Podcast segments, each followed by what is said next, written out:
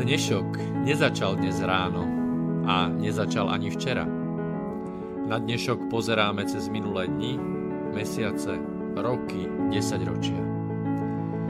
V relácii Inforovnováha hľadáme odpovede na otázky, na otázky, ktoré kladie sám život, najmä ten spoločenský a politický. Dnešok totiž naozaj nezačal dnes ráno. Je pokračovaním včerajška, predvčerajška, baj udalostí spred 50, 80, 100 a viac rokov.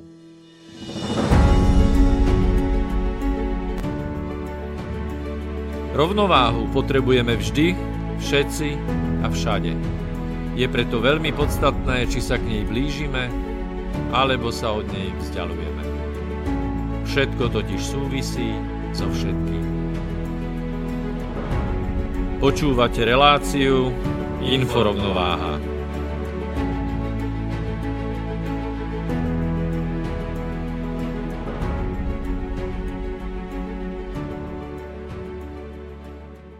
Príjemný dobrý večer, vážené poslucháčky, vážení poslucháči. Práve sa začala tretia časť, tretie pokračovanie, tretia relácia v poradí e, nového celého cyklu vysielania, ktoré sme nazvali Inforovnováha.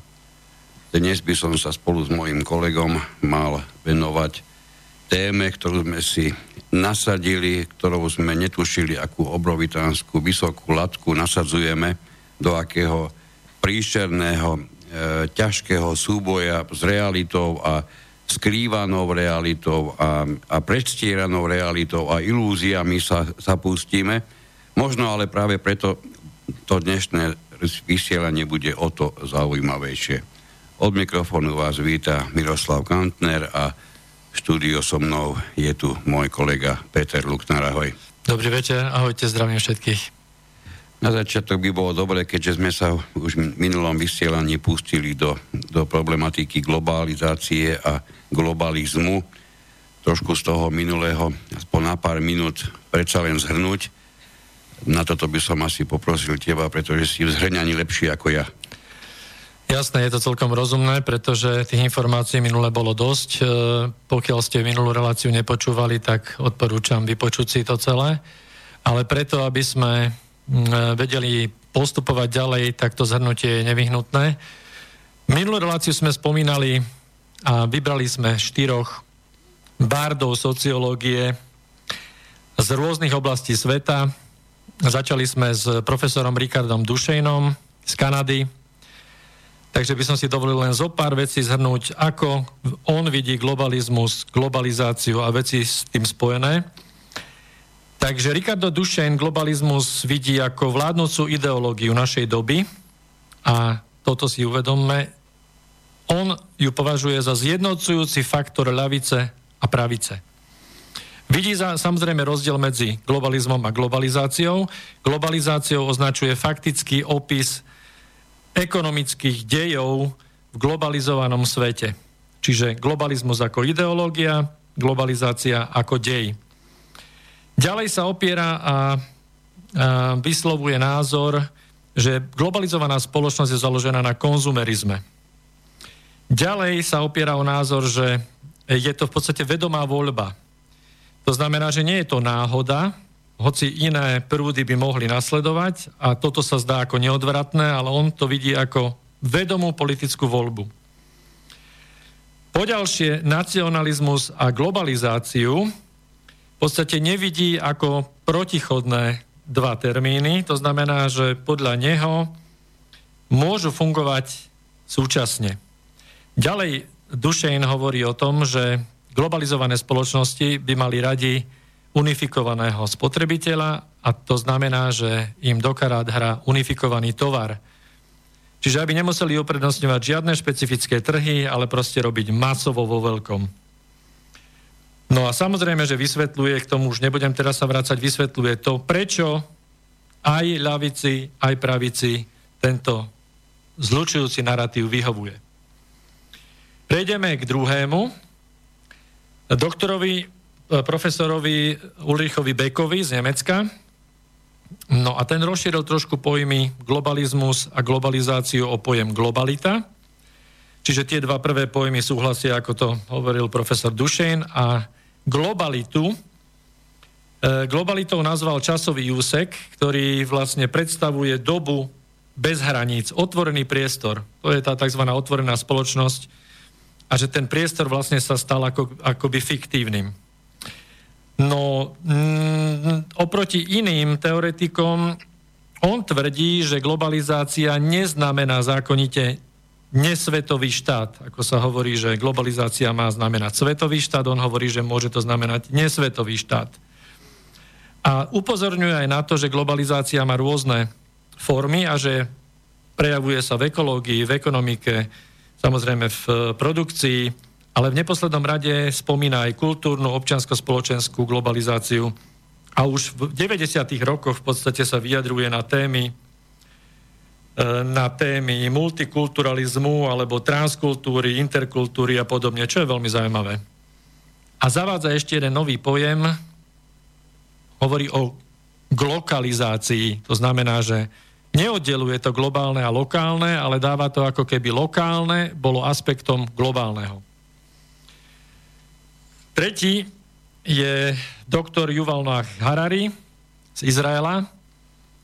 No a ten tak miluje príbehy a hovorí o tom, že žijeme príbehy a že posledných 10 ročiach sme žili v neuveriteľný príbeh, kde sa ekonomika globalizuje, politika sa liberalizuje a že kombinácia týchto dvoch veličín by nám mala vlastne vytvoriť raj na zemi. No, či to tak naozaj je, alebo nie je, to necháme na vás. V každom prípade on takisto sa stavia k názoru, že pravica a ľavica a tento náhľad na svet politiky je proste nenávratne preč. E, skutočné delenie dnes, ako hovorí doktor Harari, je medzi globálnym a národným, globálnym a lokálnym. Toto budeme ďalej samozrejme rozvíjať. A hovorí, že týmto pádom súčasný politický systém je neefektívny, pretože nemá kontrolu nad silami, ktoré trvajú v podstate ten život predošli. A jedna taká téza, že doktor Harari hovorí, že máme dve možnosti, ako riešiť tu tento rozpor. Že buď budeme deglobalizovať ekonomiku, alebo budeme globalizovať náš politický systém. A posledný, spomenutý, bol z priestoru ruského, čiže bol to profesor Panarin, a o profesorovi Panarinovi sme hovorili v minulej relácii málo, možno by sme sa k nemu mohli vrátiť. Ale on v podstate globalizáciu v jednoduchosti vidí ako liberálno-progresívne myslenie, ktoré spôsobuje jednak akoby návrat feudalizmu, čiže ten feudálny regionalizmus, ktorý bol kedysi, ktorý bol postavený voči superetnickým štátom, ako, ako úbohý regionálny pohľad na svet, tak vlastne teraz tento nový globalizmus, ten vlastne štátny, terajší, etnický, národný princíp stavia do takého istého regionalizmu, do takého istého lokalpatriotstva. A samozrejme, že k, k globalizácii, ako on spomína, patria úlohy rôznych, rôznych tried, alebo môžeme povedať elít, o elitách budeme hovoriť dnes.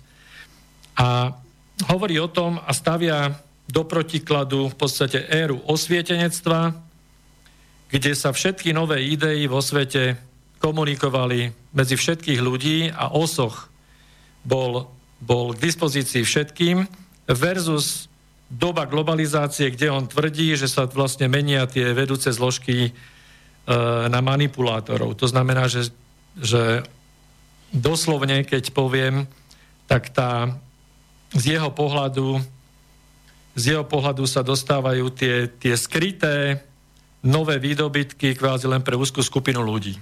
Takže v jednoduchosti asi toľko to k zhrnutiu. Dal by som otázku,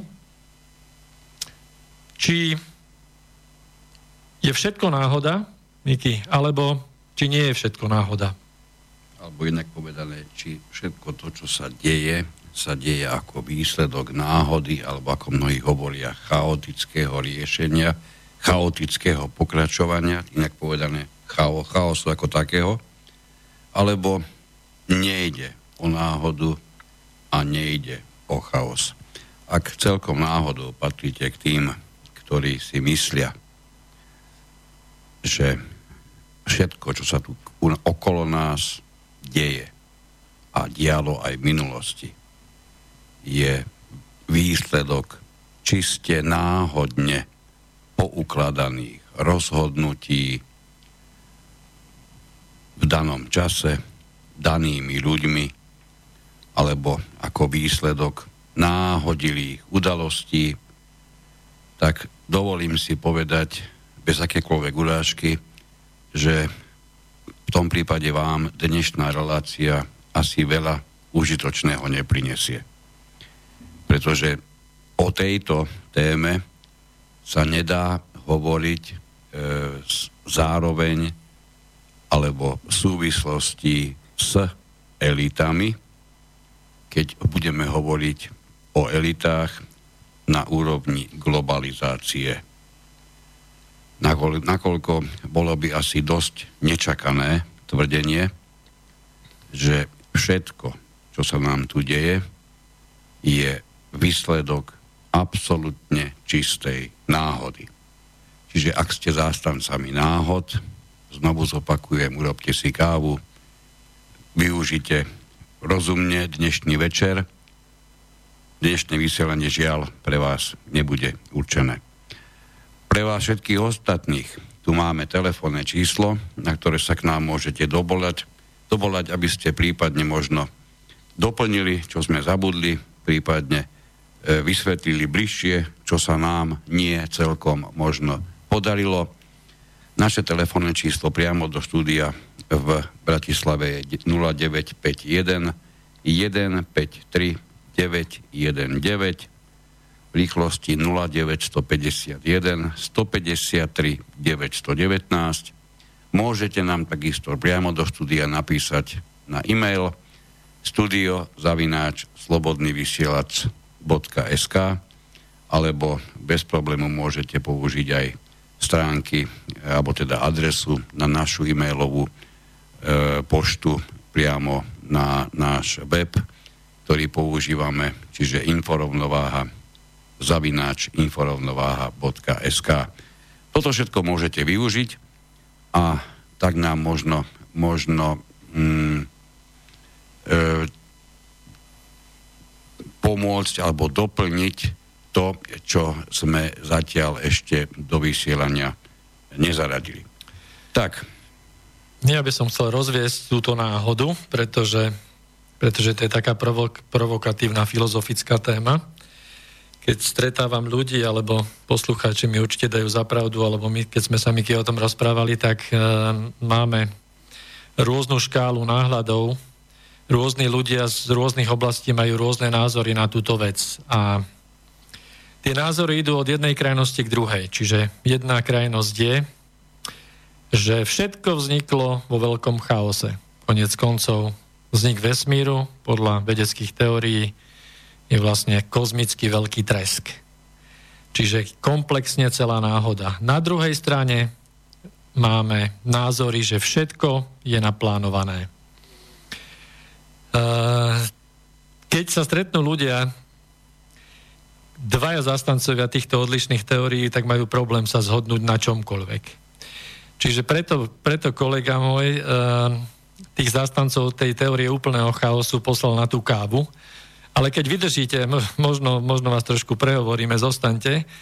A, pretože niekde medzi tým je pravda a v podstate ono sa pri určitom spôsobe a systéme plánovania dá predvídať, že niektoré veci sa môžu diať na oko chaoticky a na oko náhodne, ale môžu byť, dajme tomu, iba anomáliou nejakého deja a potom sa opäť pekne zariadia do nejakého väčšieho plánu.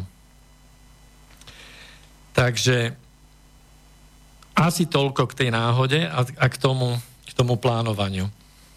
Chcel by som ti dať, Miky, ešte otázku, že kým by sme sa dostali k tým elitám, že budeme definovať, čo elity sú, tak možno by všetkým poslucháčom pomohlo, keby sme skúsili nájsť tých nositeľov toho deja cez ich prejavy, čiže cez ich činnosti. Čiže poďme skúsiť určiť, kto sú elity tak, že skúš, skúsme vystopovať. Ano, Ak, myslím, ako sa prejavuje ich činnosť. Ja si Ak... myslím, že práve to je ten, ten znesiteľnejší postup, ako by sme mali kohokoľvek v tejto chvíli presviečať o tom, kto sú, čo sú elity. Ešte predtým, ale ako sa do toho pustíme, dostali sme dosť prapodivne znejúci mail do štúdia. Bol odoslaný zo stránky pani Jolany, ktorá sa síce nepodpísala, ale má to, má to e, v názve svojho, svojho e-mailu. A seriózne poviem, vôbec nie som si istý, či tento mail je určený nám do tejto relácie, pretože sa absolútne vymýka tomu, o čom hovoríme a celej témy sa dotýka mimoriadne okrajovo, takže ani veľmi veľký zmysel nemá sa ním vôbec zaoberať. Udial sa náhodne. Udial sa asi náhodne. Dobre, takže tak. E, poďme sa pozrieť na niekoľko, niekoľko vecí, kde sa nám veci dejú tak, že bolo by mimoriadne zaujímavé, ak by nikto z nás nevidel dopad. Čiže ne, ne, nepokúšajme sa v tejto chvíli stopovať, kto to zapríčinuje. Ani nemusíme ísť za tým, prečo to zapríčinuje. Iba jedno si vysvetlíme alebo pochopme, či ide o udalosti, ktoré sú, ako sa naozaj začala naša relácia dnes, ktoré sú čiste náhodilé, alebo ide s vysokou pravdepodobnosťou o deje, ktoré náhodilé nie sú môžeme si vytýčiť niekoľko, niekoľko mm, bodov, cez ktoré by sme mohli s takouto otázkou prejsť. Čo by sme povedali o školstve, ktoré nie len na Slovensku. Toto nie je len fenomén Slovenska, toto je, toto je fenomén dokonca nie len postkomunistických krajín, ak sa tak nazveme. To je fenomén, ktorý z nás zaznieva, teda k nám zaznieva prakticky zo všetkých strán Všeobecne sa tvrdí, že školstvo, úroveň vzdelávania nedosahuje úroveň, nedosahuje tú úroveň, aká, aká tu bola pred x a x rokmi. Na Slovensku, keď to tak zúžime teraz na ten lokálny pohľad, je to, myslím si, do očí bijúce, pretože som si prakticky už dnes istý v tom, že dnes, dnešný najlepší absolventi čohokoľvek na Slovensku by mali dosť veľký problém zaradiť sa, zaradiť sa medzi priemerných v našej generácii. Generácii dnešných 50 60 a možno aj zo 40 by mali pomerne nemalé problémy. Čiže najmä medzi tých, ktorí absolvovali časť alebo dokonca celý vzdelávací cyklus ešte v minulom, nazvime to, režime. No, ja pochádzam z rodiny, kde bolo hodne učiteľov. Moja mama pochádza z učiteľského e, vysokoškolského stavu a v podstate to školstvo e, sme mali na vysokej úrovni, oceňovali to na západe, na východe. A keď pozeráme dnes, tak e, minister za ministrom alebo ministerkou sa striedajúc opakujú neustále o tom, že treba prevziať nejaký iný model, norský, dánsky, neviem aký západný model vzdelávania. o fínskom. Aj fínsky model. A e, do toho nám prichádzajú nejaké, e, ako na Orave sa hovorí, ako ty vravíš, newspeaky, čiže novotvary, e, ako inklúzia vzdelávania, exklúzia, diverzita, segregácia a podobne a inakosť. A keď si pozrieme uh, nejakú tlačovú besedu niekoho z ministerstva školstva, tak sa to hemží, hemží týmito výrazmi. A, a to znamená, že tu máme nejaké spoločné znaky, ktoré vidíme naprieč spektrom treba v Európskej únii. Čiže ako keby tu boli nejaké snahy, že nejaké deje sú tu jemne podchytené alebo plánované. Čiže zjednocuje sa akoby to školstvo na jednu úroveň, žiaľ Bohu pre nás sa znižuje.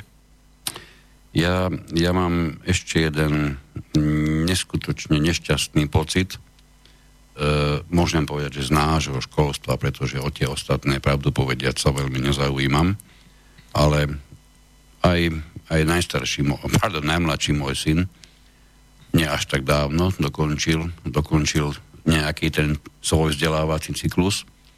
Čiže si, si veľmi dobre pamätám, ako, ako prebiehalo a čo prebiehalo v tom, v tom jeho, ako sa, ako sa pyšne hovorí vzdelávaní. A zo 100% istotou poviem, ak by nenabral dostatok informácií priamo u nás doma, tak jeho vybavenosť, taká tá základná vybavenosť do dnešného sveta by bola určite značne nedostatočná. Čiže ja nehovorím o úrovni školstva cez, cez to, mm, čo všetko, ako, ako šírku vzdelania. To vôbec nie je to najpodstatnejšie. Mám ten príšerný pocit, že škola sa stále viac snaží vychovávať ako vzdelávať. A tu je čosi, čo, na čím sa treba naozaj vážne zamyslieť, či to je zase len to, čo tu máme ako výsledok náhody, alebo sa ide cez tzv. výchovný proces zabezpečiť trošku menšia dávka vzdelania, pretože zase také vysoké nie je podstatné. No a ešte čo sa týka napríklad školstva, ma napadá, mm, napadá ma, že v rámci tej našej otvorenej spoločnosti jedinej možnej liberálnej demokracie sa nám tak e, pod rúškom v tichosti na školy opäť vrátila ideológia. Ako sme spomínali, že v e, bývalom režime komunistickom alebo socialistickom, že bola ideológia priamo v školách a že sa vyučovala v školách, tak to, čo sa deje dnes, že nastupujú politici priamo na diskusné relácie, na debaty na stredných školách, prípadne na vysokých školách. Nedarmo sa hovorí, že kto podchytí mladú generáciu, tak má postarané o budúcnosť. Tak toto je vlastne na úrovni takisto trendov vo svete, celé je to vlastne v, v jednom pláne ako keby a je pre mňa ako človeka 50 ktorý zažil ten starý režim, dosť nepochopiteľné, že takýmto um, neobaleným spôsobom sa tá ideológia dostáva späť do lavíc, vlastne priamo cez politikov a novinárov. Ja mám dokonca pocit, že tá úroveň, o ktorej my sme hovorili, že je neznesiteľná, keď nám kolom dokola tvrdili niečo o Vosr, o Leninovi a o sovietskom traktoristovi, tak táto úroveň je prakticky až trapná po svojim, svojim rozsahom, do akej úrovne sa, dosta, sa dokážu dnešní šíriteľia neraz, neraz až demagógie dostať a dostať až priamo k mladým ľuďom, priamo možnosť majú ovplyvňovať. Čiže e, to, čo poznáme už od čias dávno dávnych, to, čo odhalil nejako novotu na svete aj svojho času režim, ktorý je, ktorý je dosť značnej miery popisovaný ako mimoriadne negatívny cez, cez e, vteda ešte Hitlerjugendy. To, čo sa dalo potom jednoznačne vystopovať aj v pionierovi a vo zväzákovi a podobne, čiže vždy išlo o podchytenie mladej generácie. To dnes pretrváva. Jediný rozdiel na tom je ten, že táto ideológia až demagógia nemá jednoznačný názov pre tých mladých, nemusia kvôli tomu nosiť žiadne špeciálne oblečenie, nepotrebujú žiadne šatky, nepotrebujú žiadne kravaty, nemusia si platiť žiadne členské, napriek tomu sú včas a patrične želateľne podchytávaní. Toto, keby som ja chcel pomenovať, že je stav výslo, vyslovene náhodilý, tak e, určite si budete musieť o mne myslieť, že sa mi niečo stalo. No čiže chcel som sa vlastne spýtať, že na základe popisu týchto procesov, ktoré sa dejú u nás, ktoré určite pozorujete, aj lokálne, aj globálne, um, tá otázka je teda patričná, že podľa vás je toto dielom náhody, alebo je to niečo plánované.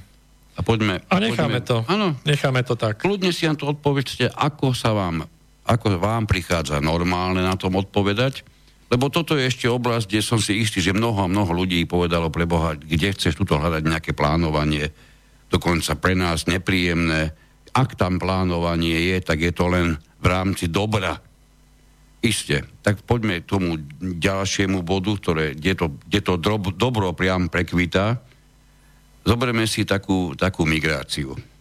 Aj o tomto sa dnes budeme baviť, keďže tu máme 3 roky, viac ako 3 roky od doby, kedy sa z ničoho nič vytvorili obrovské tlaky na príchod do Európskej únie, konkrétne do jednej, možno maximálne dvoch krajín v rámci Európskej únie, ale samozrejme tým je potrebné prejsť cez polku Európy.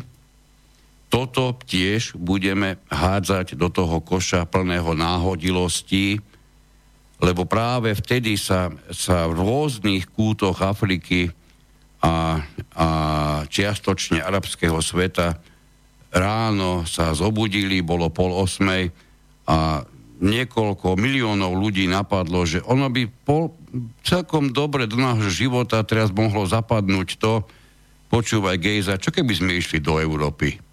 Zober deti, ideme. Hej, toto, toto si máme naozaj myslieť, že takáto náhodilosť sa udiala? No, e, táto téma migrácie samozrejme súvisí s nasledujúcimi témami, ako je aj trh práce a tie všetky veci, ktoré okolo globalizácie e, počúvame dennodenne, ale v rámci tej migrácie by som skúsil načetnúť taký paradox, ktorému sa venujú aj sociológovia, že či je migrácia ako fenomén nevyhnutne spojená s globalizáciou. A nám tvrdia, častokrát to počujeme, že áno, pretože by sme neboli schopní udržať náš sociálny systém, sociálny zmier, štát, neboli by sme schopní vlastne e, v rámci e, natality ako národ prežiť alebo ako, ako spoločenstvo prežiť. A pozrime sa na druhú stranu sveta, ako treba z Japonsko, ktoré je globálnym hráčom, alebo povedzme Severná Kórea, eh, pardon, Južná Kórea alebo Tajvan, čiže, čiže ekonomiky, dravé ekonomiky východu, ktoré, u ktorých téma migrácie absolútne nie je nastolená.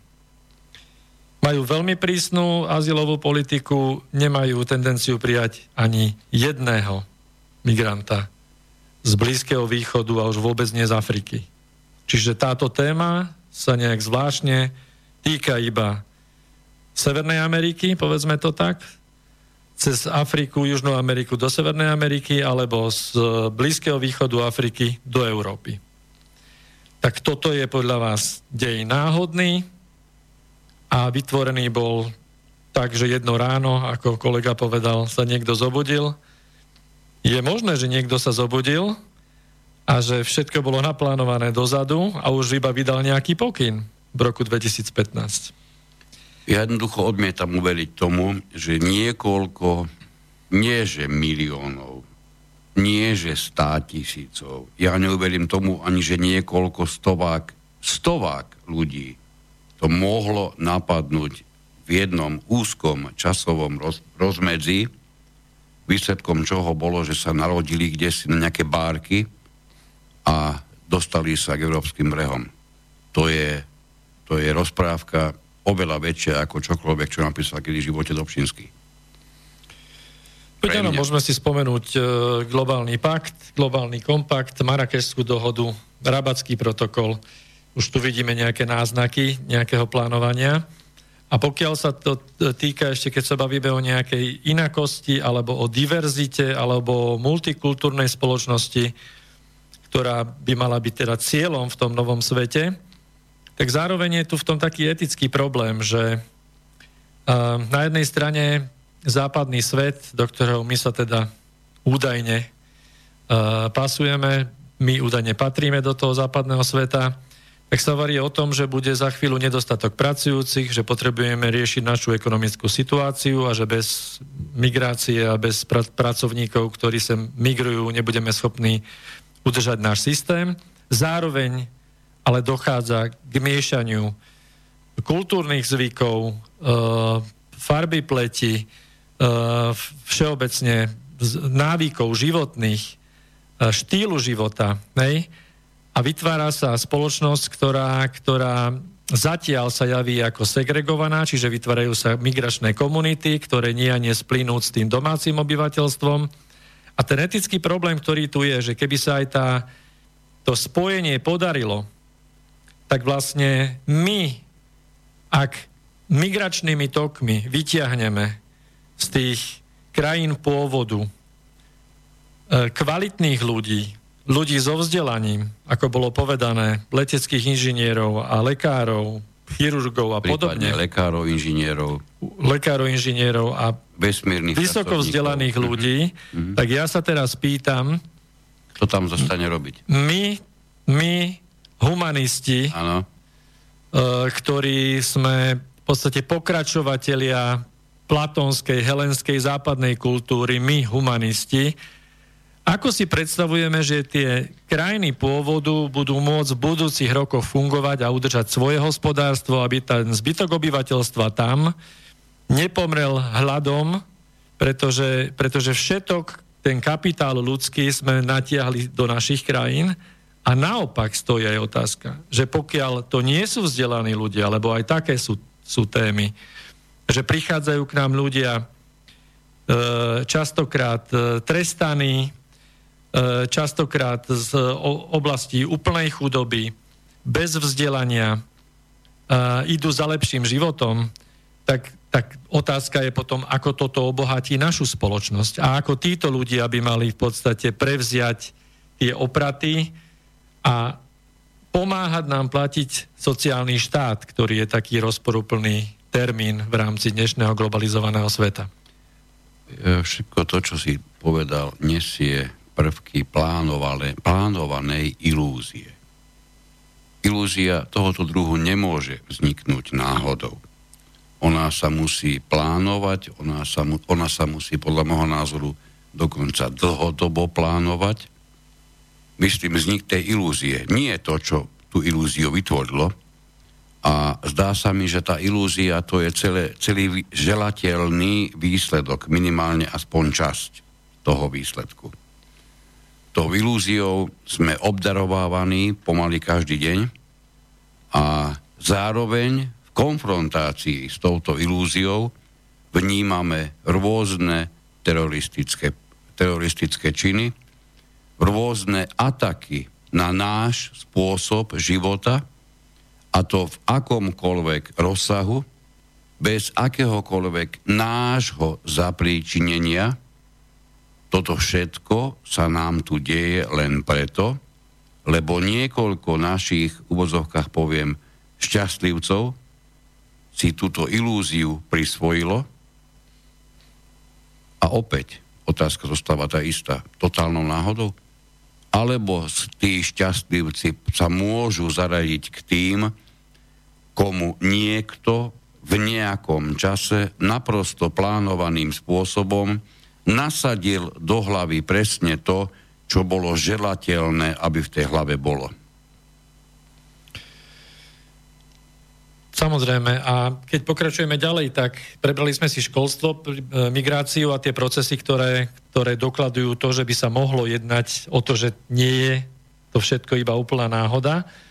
A skúsme sa zamyslieť spolu nad zamestnanosťou a skúsme sa zame, zamerať ešte treba na trh práce, pozrieť sa, aké sa treba zmeny udiali v tomto. E, pár rokov dozadu nebolo predstaviteľné, aby, aby pre veľkých zamestnávateľov prevažnú časť pracovnej sily zabezpečovali pracovné agentúry. Je to náhoda? Um, tu skôr by som povedal, že ešte iný uhol pohľadu si zvolme. To, čo si povedal teraz ty, e, k tomuto je najkrajšia odpoveď e, v tom, keď si človek uvedomí, dnešný človek, zbavený ilúzií, taký normálny realista, si uvedomí, že pred koľko to je rokov dnes? 7 rokov? 10 rokov je tomu?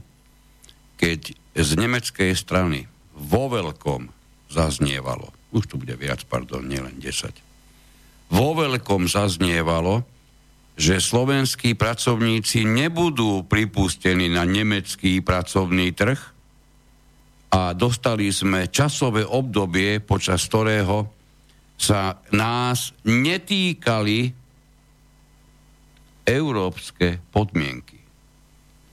Čiže ja mám prísť k tebe domov, lebo ty mi ponúkaš veľmi dobrý obed a keď už som u teba, tak sa dozviem, že musím počkať do polnoci, lebo ty mi ho proste nemôžeš dať, ten obed na obed. E, čiže inak toto, toto, toto nám odkázali Nemci, aj Rakúšania. Nie je úplne jedno, aká ich, aká ich viedla k tomu ich domáca vtedajšia nastavená politická scéna. V každom prípade toto bol výsledok, ktorý je v mimoriadne ostrom kontraste proti tvrdeniu terajšej nemeckej politickej scény, ktorá vo veľkom huláka, že je veľmi dobré, že prišli migranti, pretože tie voľné pracovné miesta proste musia Nemci zaplniť a majú ich obrovské množstva. To je vo veľmi veľkom protiklade oproti tomu, že pred pár rokmi nepotrebovali mimoriadne pracovitých východoeurópanov, teraz sa im tam zíde milióny absolútne vrcholne vzdelaných lekárov, inžinierov. A tomuto všetkému niekto, kto chce, bude hovoriť náhodilý stav.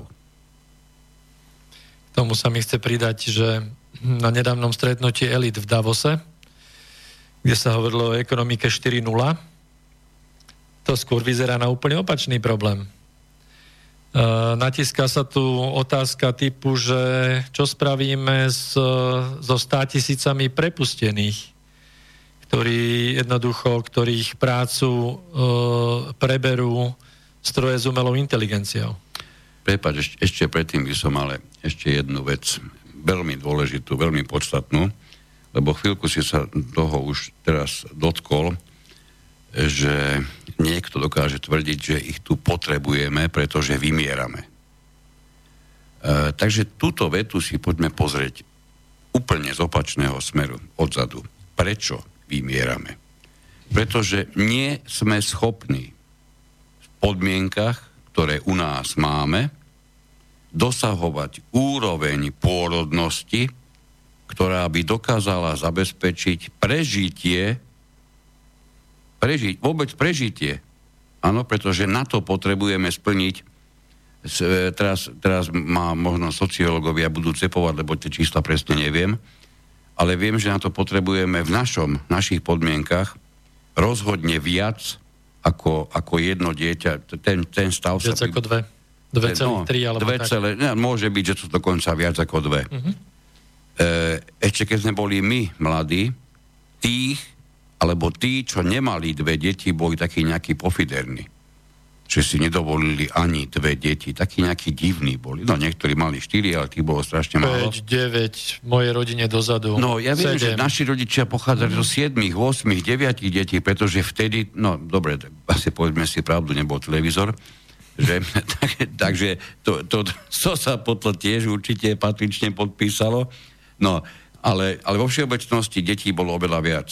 E, potom prišla, prišla vlna, kedy, kedy ten stav bol, sa mi dnes, dnes sa mi javí ako absolútne primeraný a prirodzený a ten stav bol schopný aj zabezpečiť prežitie, keď to poviem tak znešene, prežitie celého národa. Dnešný stav nedovolí, nedovolí, my nedokážeme prežiť, pretože my, mm, to vám všetci povedia, my prakticky vymierame.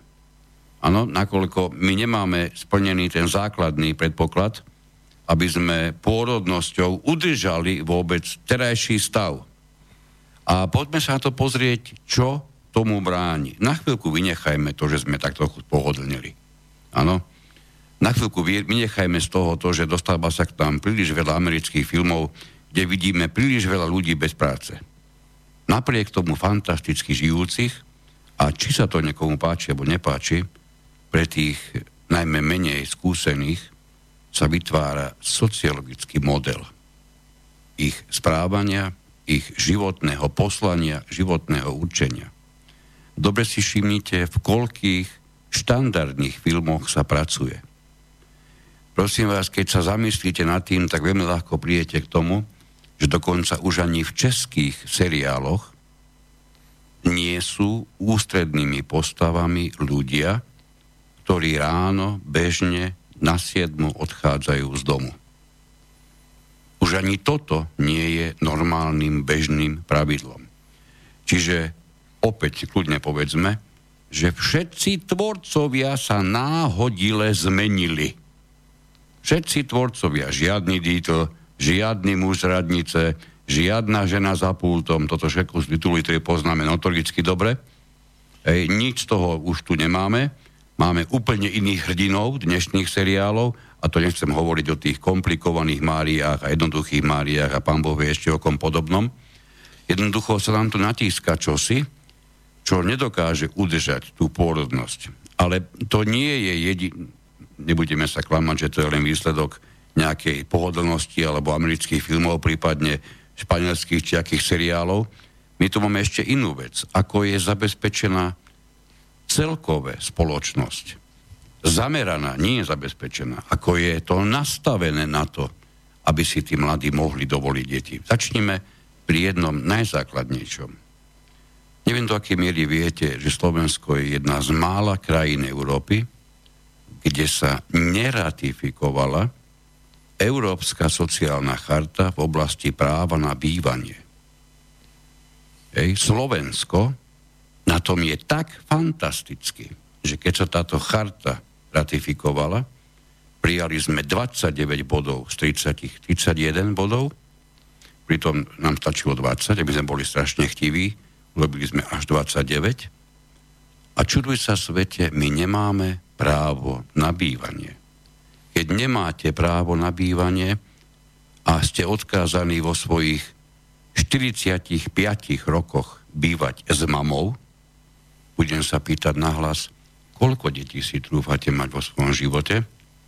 Čiže tu sme niekde, tu je ďalšie, ďalšie jadro. Prečo nemáme právo na bývanie?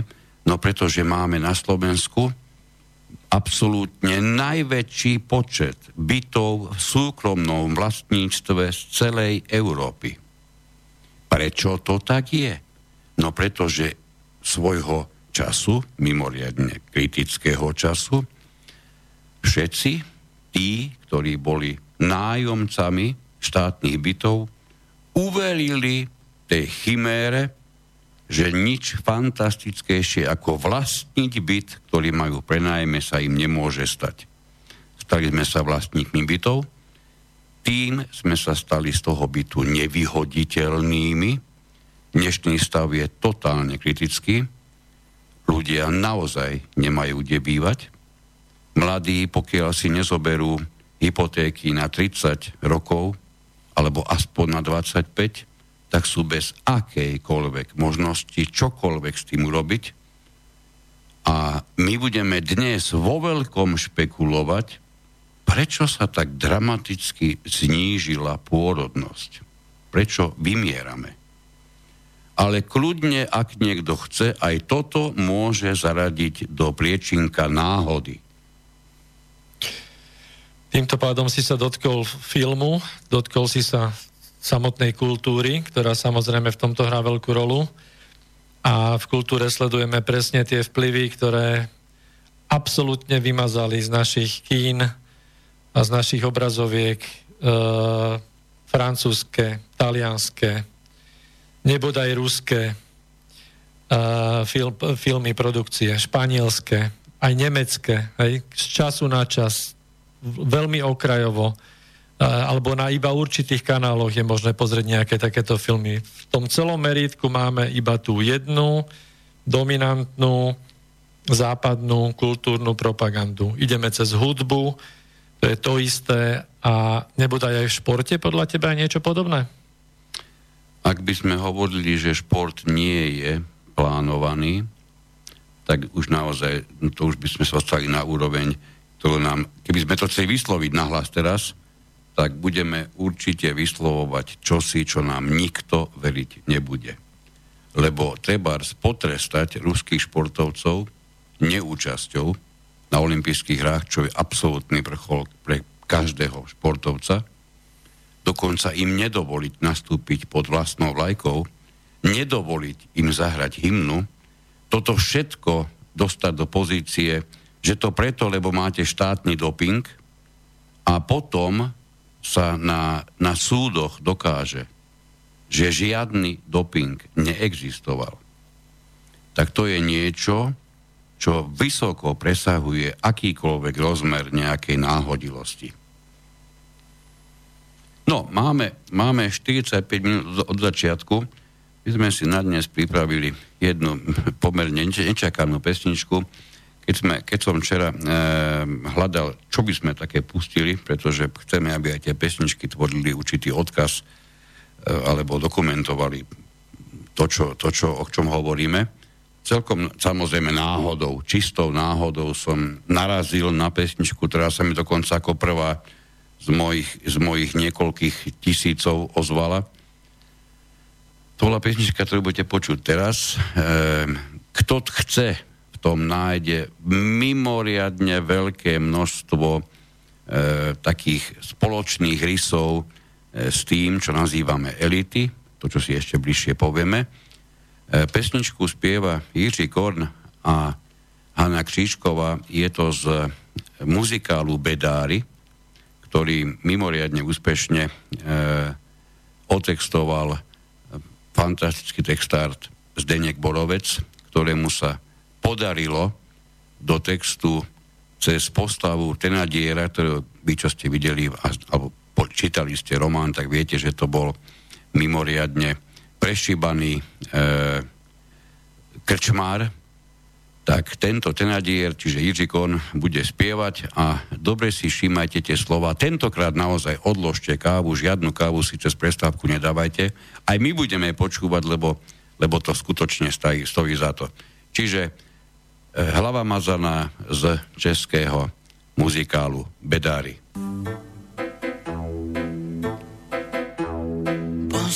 svět, klaním se vám, podnik jak klíska uznáte sám. Chutná to všem, pokrm i kvas, u sousedů by okradli vás. Já mám plný sejf, tady zní jen zpěv, a tak se kde kdo ptá, kdož je tu šéf.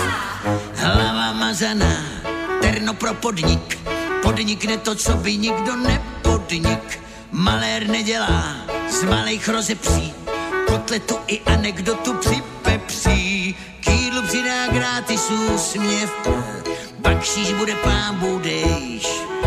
Jak zmenšujou se porce, stouply ceny zase trochu vejš. Hlava mazaná, sejčí to co lid, hlavně kouká lid do hola voholit. Víno řezaný, váhy rozbitý, pak se vemou u huby ty nalitý, milovaný finty pinglů,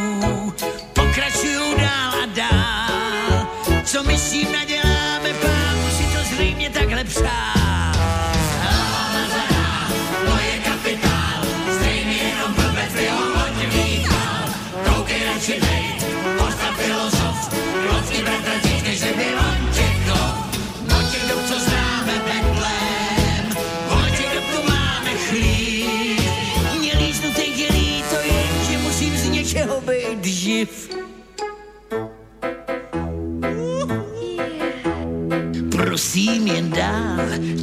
Mě moc, vidím, že host tu stráví i noc.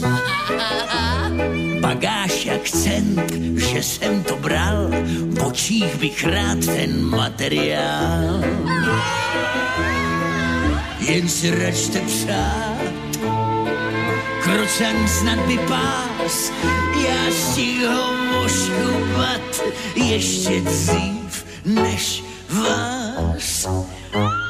Je ten šenk, zastrčený kout, kde se chlap smí napadit i nadlábnout. Masa vždycky dost, připravíme směs z berana a skočky, která chcípla dnes. V ohni se to chvíli klohní, upravený na blivajs Ani Bernardín to nežral, ale zákazník to zblajs.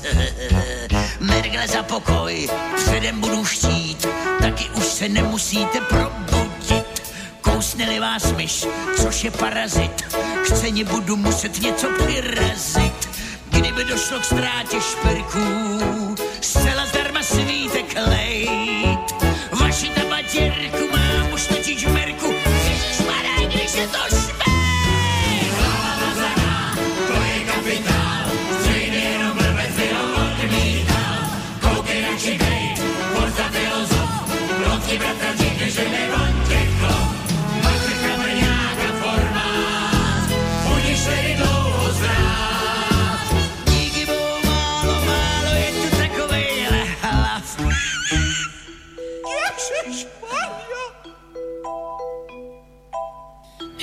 snila jsem, že lorda nabalím.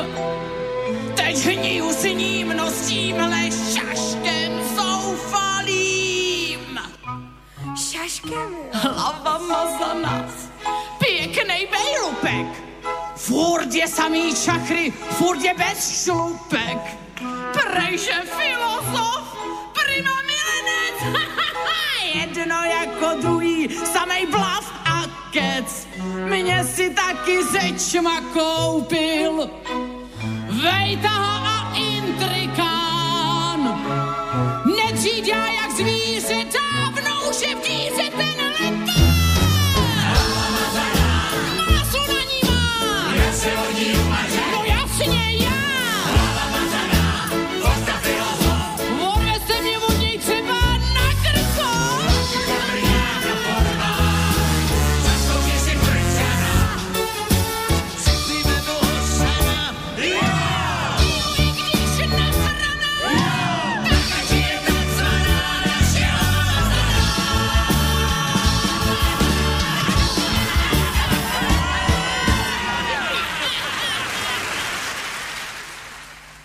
máme druhú časť dnešného vysielania o elitách a globalizácii.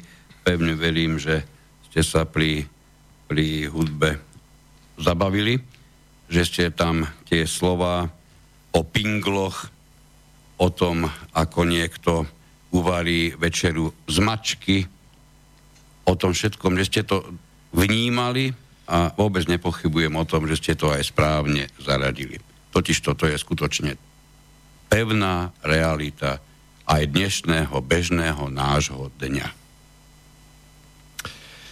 Takže asi by sme mali pristúpiť k definícii elít a slova elita.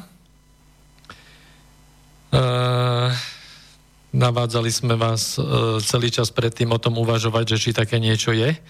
Mnohí ľudia tvrdia, že samozrejme elity sú prirodzene, sú prirodzení vodcovia, sú to ľudia, ktorí dosahujú v nejakých individuálnych vlastnostiach alebo profesionálnych kvalitách nejakú, nejakú výšinu a presahujú nejaký priemer, čiže v danej oblasti sú na špici daného odboru, čiže bolo to kedysi vnímané ako, ako stavovský, čestne uznaný titul vyvoleného, ktoré, ktorý bol vybratý, ale nie na základe e, niečoho, niečoho, čo sa dá nazvať, že boli dosadení, ale proste prirodzene. Čiže z latinského slova eligere vyberať, vyvoliť, je to časť ľudí, ktorá zaujíma najvyššie postavenie. No a prirodzene, pokiaľ máme spoločnosť rozdelenú, a o toto sa pokúšali mnohí filozofovia sveta, môžeme spomenúť niekoľkých, Oni sa pokúšajú o definíciu, nie o rozdelenie spoločnosti. a definíciu, hej, ale aj o, roz, o definíciu rozdelenia spoločnosti, Áno, pardon, áno. tak som to myslel. Čiže Marx sa pokúšal deliť spoločnosť na rôzne triedy a podobne, mnohí ďalší, Nietzsche, Weber a tak ďalej. Tak e, logicky z toho vyplýva, že keď na jednej strane máme nejakú užšiu skupinu, ktorá vytvára tú elitu, tak na druhej strane musíme mať tú, ak je toto tá riadiaca, ovládajúca skupina, tak musí byť tá ovládaná. Hej, tá skupina, ktorá je vo väčšine, to je tá ináč nazvané non-elita, alebo neelitárska skupina väčšinová. No a z tej teórie trošku, keď použijeme, tak e, samozrejme, že e, prirodzené elity v nejakých vedných odboroch alebo v iných profesiách dosahujú svoju, svoju, svoje význačné postavenie prirodzene, ale pokiaľ sa bavíme o nejakých iných elitách, ktoré riadia nejaké celky alebo spoločnosť, tak sa dostávame k tomu, že aké sú nástroje na to, aby dosiahol niekto, alebo udržal, a či to je vôbec možné, alebo ako je ud- možné udržiavať to dominantné elitárske postavenie. Ja iba, iba jednu vec, e, že možno poslucháči v tejto chvíli tak trošku uvažujú, ako sme sa my zrazu očitli pri elitách.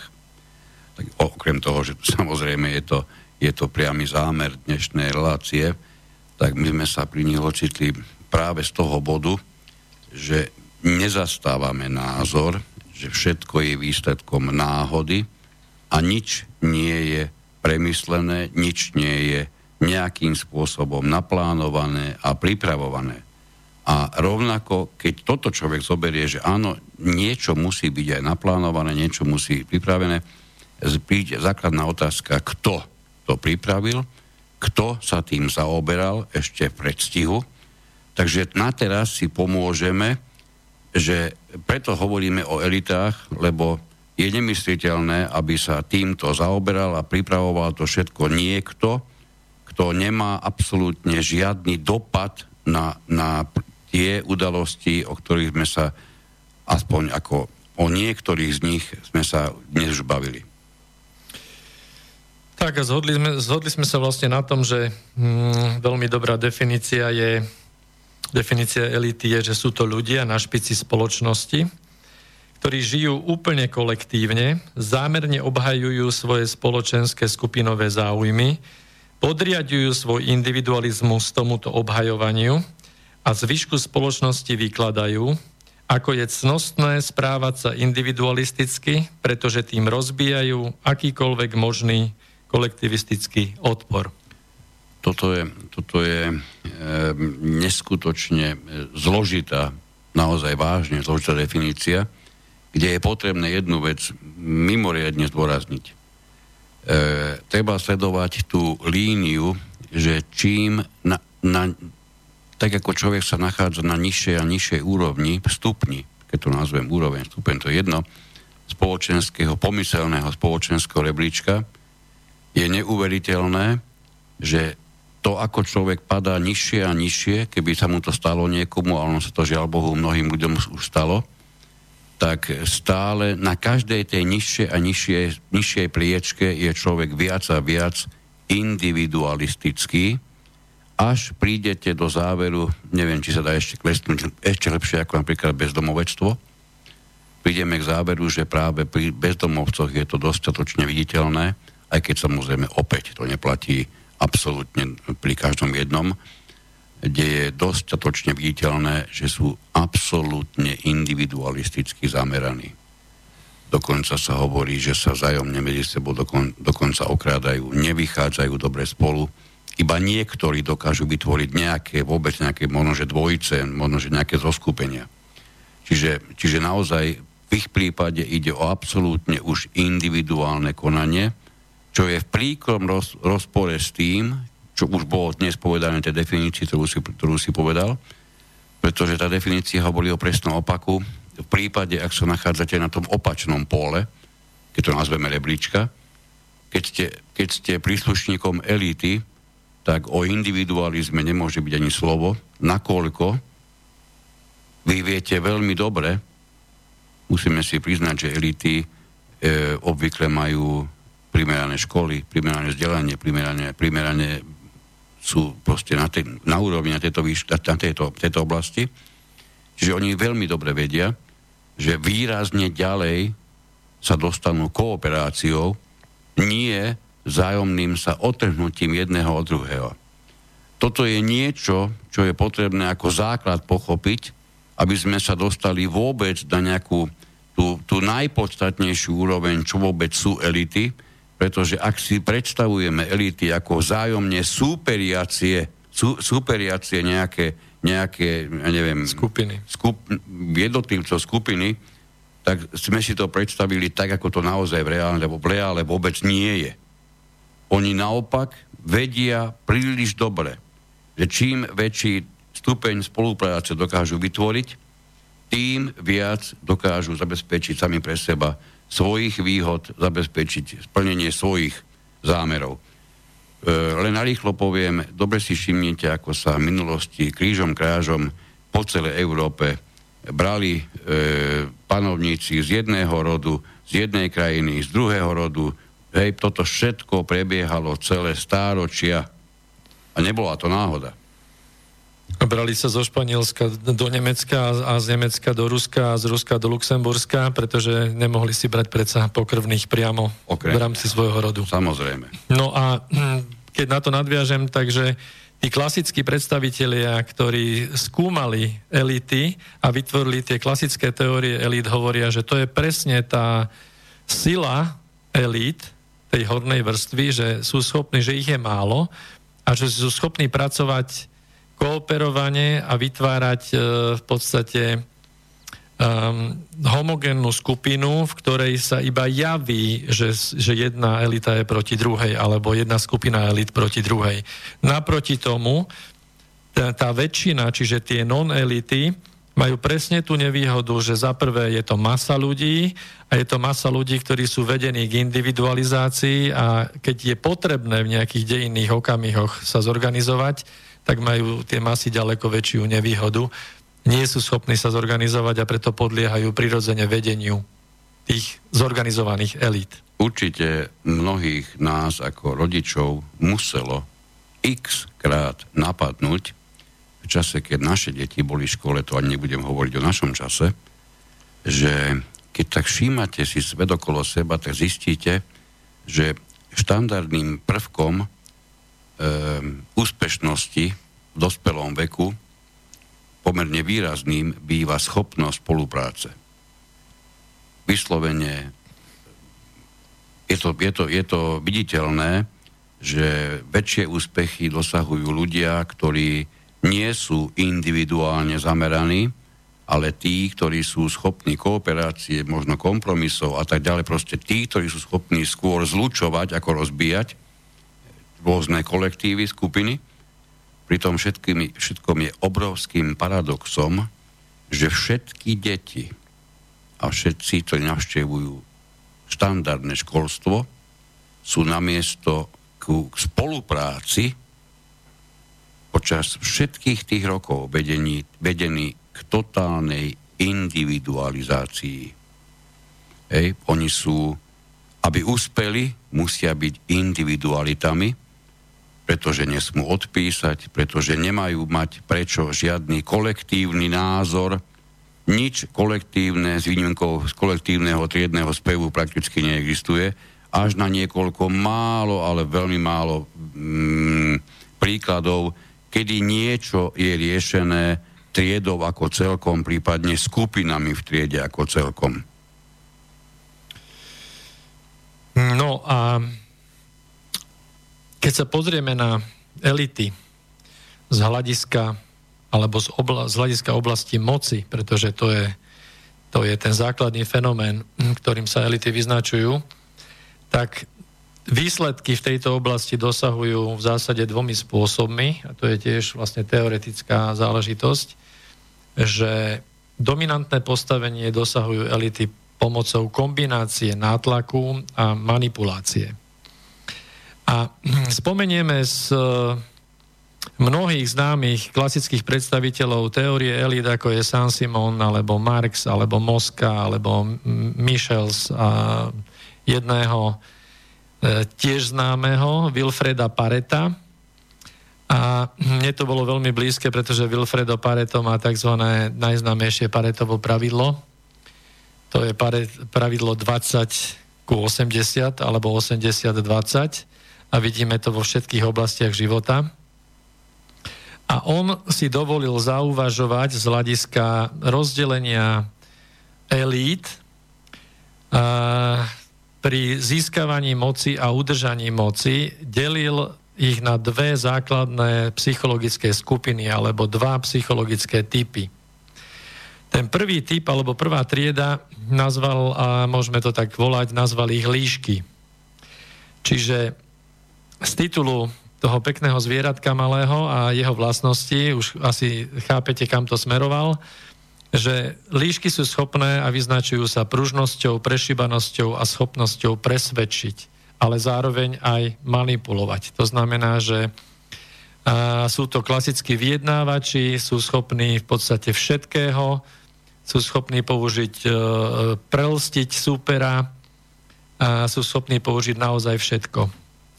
No a potom je druhá skupina. A druhá skupina, Pareto ich nazval Levy.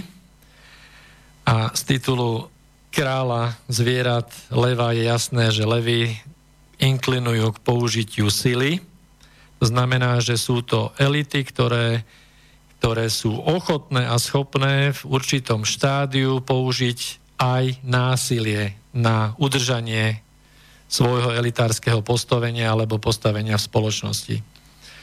No a celkom zaujímavé je, že Pareto použil tieto, tieto bajky o líškach a levoch a vznikla z toho pekná teória o cirkulácii elít. A on hovorí o tom, že sú obdobia v rámci politického a spoločenského života, kde, kde elity líšok striedajú elity levov.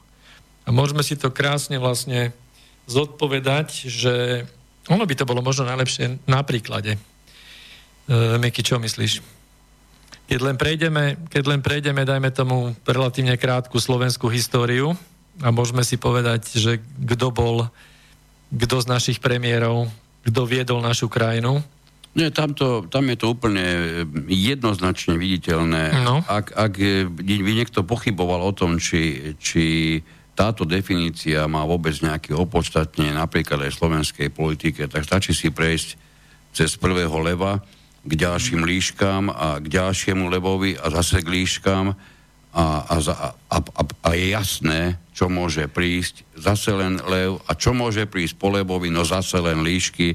Čiže na, my, sme, my sme na tieto veci s vysokou pravdepodobnosťou odkázaní, teraz už vieme, že nielen preto, že takto sa nám to tu náhodile vytvára, ale preto, že ide o niečo, čo je dlhodobo, naozaj dlhodobo odsledované a či sa nám to páči alebo nepáči, tak to pôsobí. Samozrejme, ako nič nepôsobí na 100%, ani toto nie je 100%, ale keď si uvedomíme, ako, a, aké osoby sa striedali len pri vládnom kormidle, no, tak, nám to, tak nám to úplne zjavne vyjde. Nechcem tým strácať čas, by sme sa uh-huh. pri tom asi dosť dlho zamotali, a, alebo nezamotali, ale v každom prípade bolo by z toho zjavné, že boli tu levy a boli vždy striedané líškami a naopak že toto sa minimálne na tej slovenskej scéne, ktorú, ktorú dúfam poznáme dosť dobre, sa toto odzrkadlilo so 100% pravdivosťou.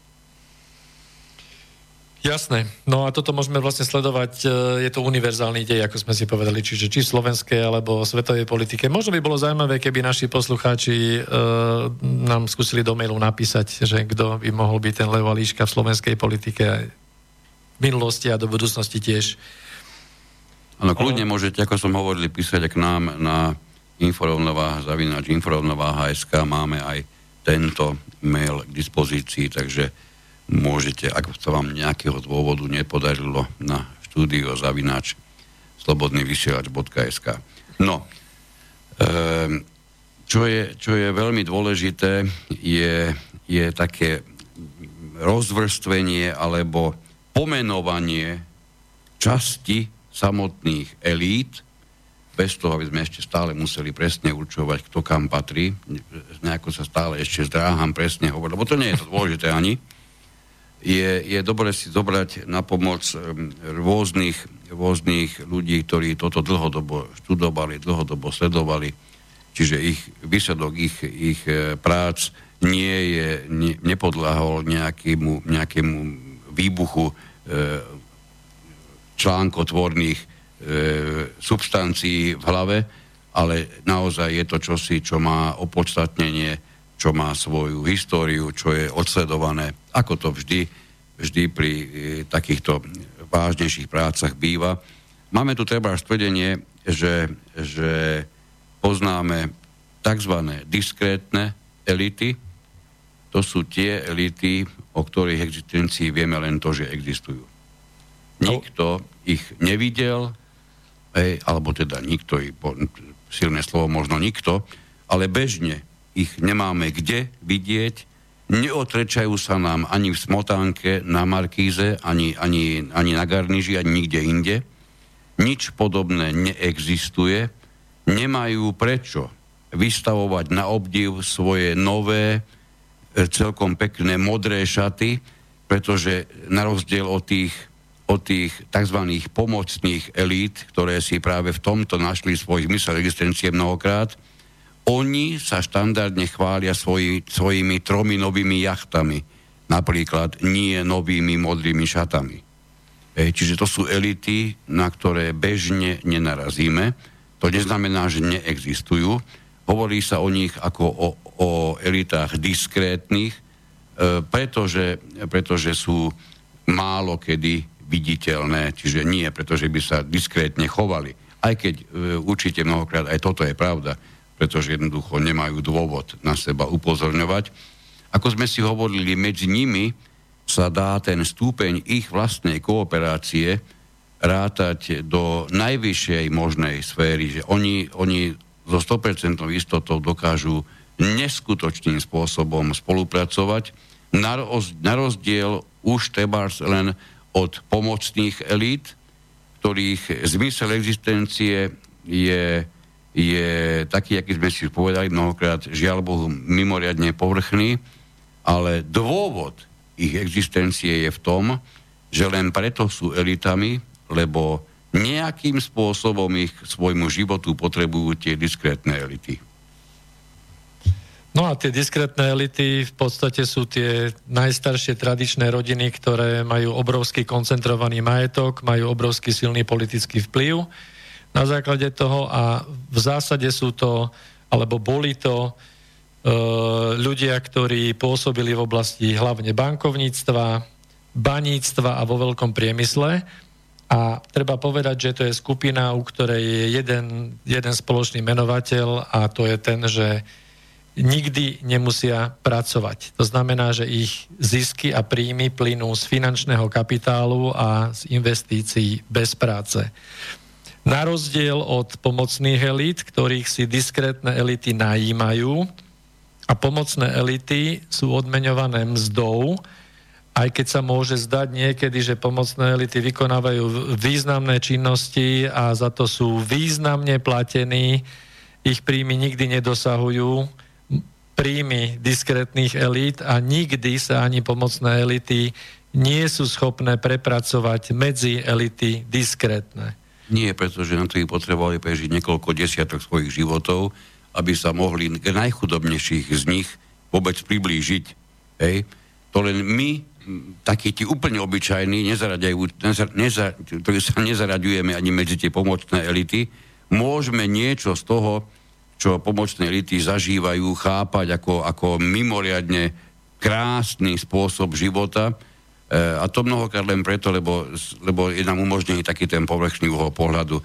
Keby sme išli trošku hlbšie, videli by sme, a to si môžeme byť absolútne istí, že mnohí, mnohí e, súčasníci v zaradených pobočných elitách by radi tento post opustili a vymenili ho s nami, ale žiaľ, pre nich žiaľ, také ľahké to zase nie je. No a pomocné elity samozrejme, že sú viditeľnejšie, nepomerne viditeľnejšie. E, to sú presne ľudia, ktorí sú na e, čele veľkých podnikov, sú to manažéri, sú to samozrejme bankári na tých nižších úrovniach. E, logicky, že sú to, je, to výkonný aparát krajiny, čiže vláda, ministerstva a podobne. Môžeme do toho zahrnúť samozrejme aj pomocné elity, ktoré ktoré sa priamo nezúčastňujú na, na riadení a vedení, ale sú to elity v oblasti treba aj športu, alebo elity v oblasti kultúry, hudby, lebo predstavujú nejaký prúd a hlavne um, svojím spôsobom posúvajú nejaký štýl života, ktorý presne vedie tú dolnú skupinu k, tej, k tomu, že aj ty môžeš a ukazujú tú individualizáciu. Čiže štiepenie tých síl tých más proti tomu, aby sa zorganizovali. Áno, áno, dostať do úrovne, do, do, do tak pomyselného svetla rámp e, malého e, brazilského chlapca, vyrastajúceho na pokraji Sao, alebo teda na, za okrajom Sao Paula, ktorého rodičia e, boli absolútne chudobní a on 90% svojho detského času prežil bez topánok, tak dostať na, na, na plátna kín, pomyselné plátna kín, čiže do pozornosti bežného človeka, pracujúceho nie len na elity, ale aj na pomocné elity, dostať k nemu rozprávku typu, ako sa niekto z bosých nôh stál hviezdou FC Barcelona a dnes zarába e, desiatky miliónov eur ročne. To je presne ten typ rozprávky, ktorému všetci chceme uveriť, ktorý nám je priam núkaný ako možný, mnohokrát ako východisko z toho, v čom sa nachádzame. Mimochodom, presne to isté sú rôzne tie, tie fantastické niekoľko 10 miliónové výhry na rôznych, rôznych jackpotoch a im podobným veciam. Pritom si skúsme predstaviť, že ten jackpot vyhrať je matematicky vyššia pravdepodobnosť ako to, že sa stanete futbalistom, ktorého bude, kupo, ktorého bude kupovať FC Barcelona. Ej. Tak. To, tá matematika to proste nepustí. Takže napriek tomu, napriek tomu em, sme dennodenne živení týmito rozprávkami, ktoré už dokážu prísť až tak ďaleko, že naozaj sme si absolútne, všetci máme rovnakú štartovaciu čiaru a všetci môžeme, pokiaľ budeme chcieť, Najkrajšie sa to predstavuje v tej chvíli, keď vy ste, vy ste sa narodili ako sudánske dieťa na púšti a e, vaši rodičia sú veľmi radi, keď, sa, keď vám dokážu aspoň za niekoľko dní raz zabezpečiť vodu na pitie a vy máte uveriť rozprávke, že aj vy môžete byť veľký manažer veľkej firmy. E, tá štartovacia čiara, či chceme, či nechceme, nie je rovnaká napriek tomu, že nám hlavne pomocné elity veľmi často e, chcú dokázať práve to, že všetci všetko môžeme. Dôležité je a uvedomiť si tiež ešte rozdiel treba medzi diskrétnou elitou a pomocnou elitou je zásadný v tom, že diskrétnou elitou sa človek vlastne môže iba narodiť. Takže neviem, ako ste na tom vy, ale v každom prípade tá pomocná elita, tá môže o, svoj, o svoje postavenie prísť, diskrétna nie.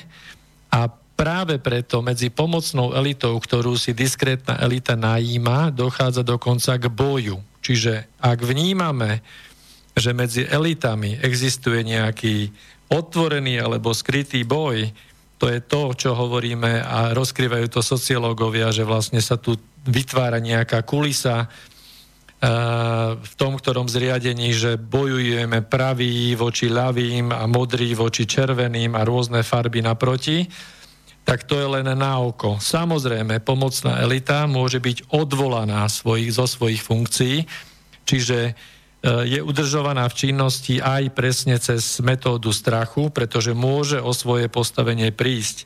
A pokiaľ o svoje postavenie pomocná elita príde, tak úplne kľudne je možné a pravdepodobné, že bez tých výhod, ktoré mala a postavenia sa môže prepadnúť na spodok spoločnosti. Takže to sa vlastne bežne deje a diskrétne elity vymieňaním pomocných elít navodzujú dojem, že elity ako celok sa menia. Čo samozrejme pravda nie je. Ani nie je a ani byť nemôže, pretože, pretože dediči veľkých rodinných majetkov sa ani nelosujú, ani neurčujú Hej, oni sa nimi stávajú, presne ako to bolo celé stáročia hádam aj tisícročia predtým. E, iba narýchlo chcem mm, odosielateľom mailov povedať, že je mi to veľmi ľúto, ale naozaj to, čo k nám posielate, nemá veľký zmysel pre, pre to, čo vysielame. Pani Jolanie, snáď len toľko, že riešenie načetneme, nie že, by sme o, nie, že by sme o ňom vôbec nehovorili, riešenie tu je. A to riešenie bude možno dosť prekvapujúce pre mnohých, ktorí nás až doteraz vydržali počúvať.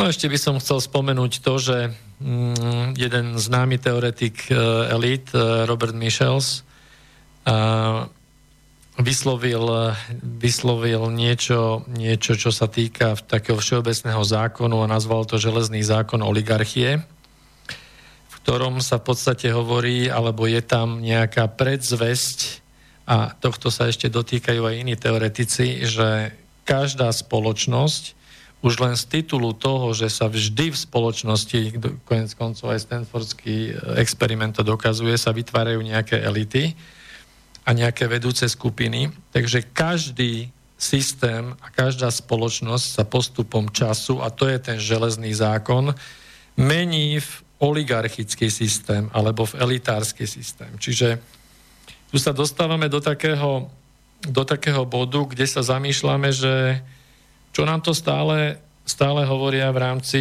mediálnej masáže o demokracii, o tom, že vlastne tá non-elita, tá masa volebným procesom dosadzuje do role vedúcej nejaké tie z tohto pohľadu, keď sa na to pozrieme, samozrejme pomocné elity a a má v podstate si myslieť, alebo má zostávať v tom blaženom sne, že tieto pomocné elity budú riešiť problémy tej masy?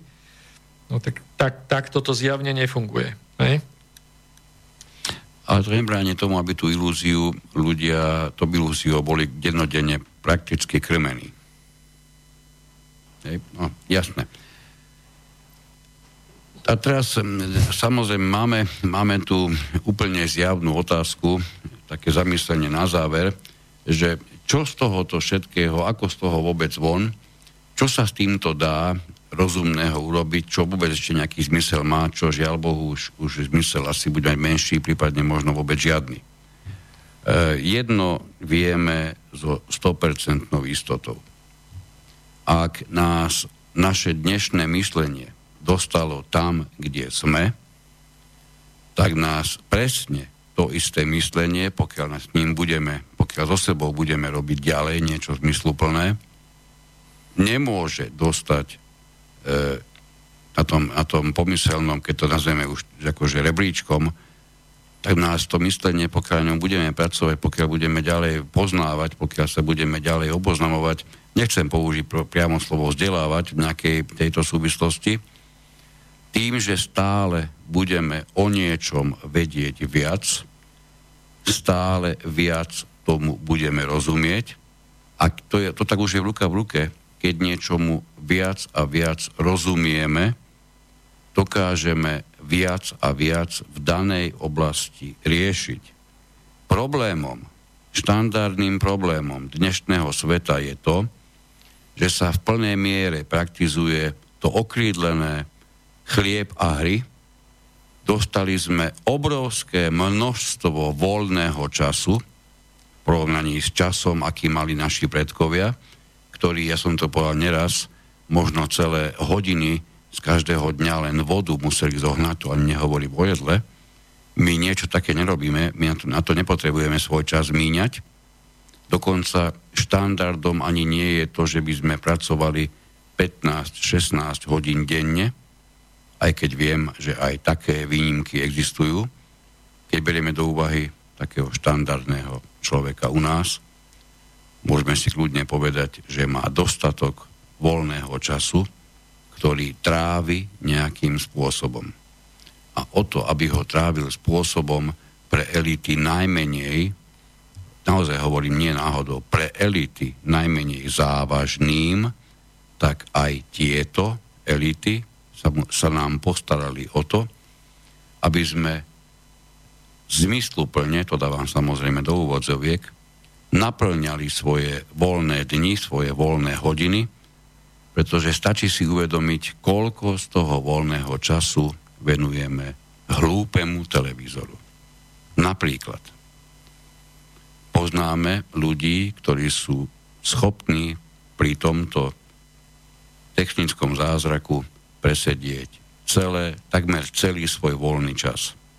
Keď si predstavíme, koľko nám sem posielajú dnes futbalu, ktorého kedysi nebolo, bol raz za týždeň boli sme radi, dnes ho máme raz za deň a to iba v tých slabých dňoch.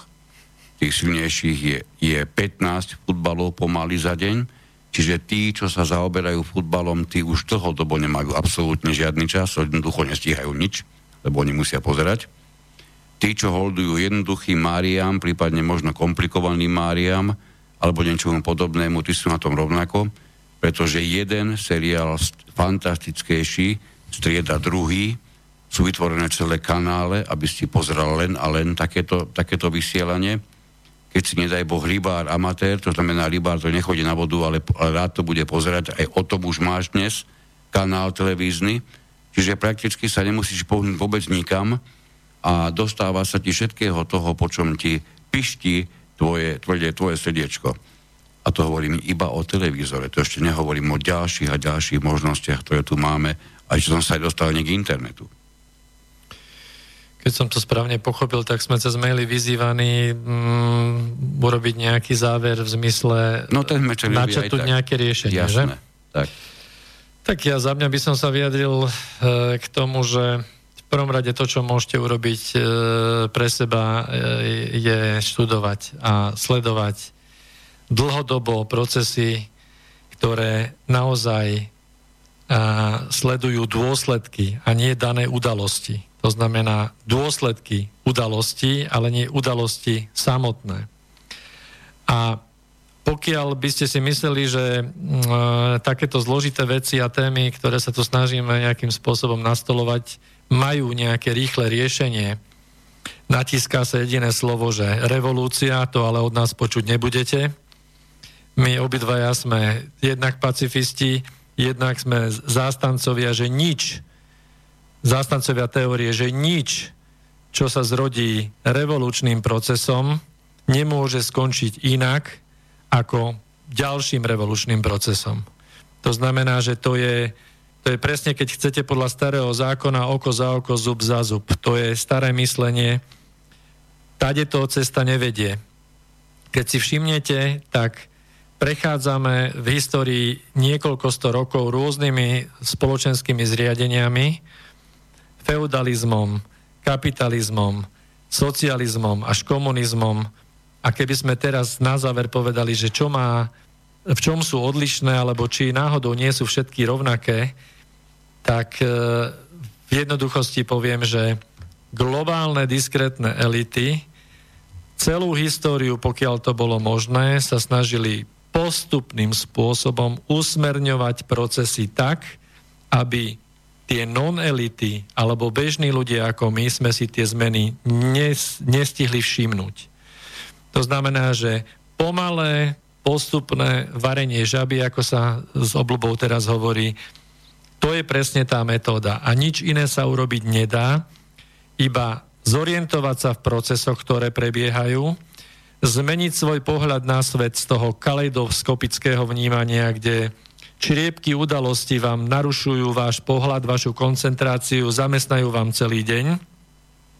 A presmerovať to, samozrejme, že to bolí trošku, treba na to venovať dosť veľa času.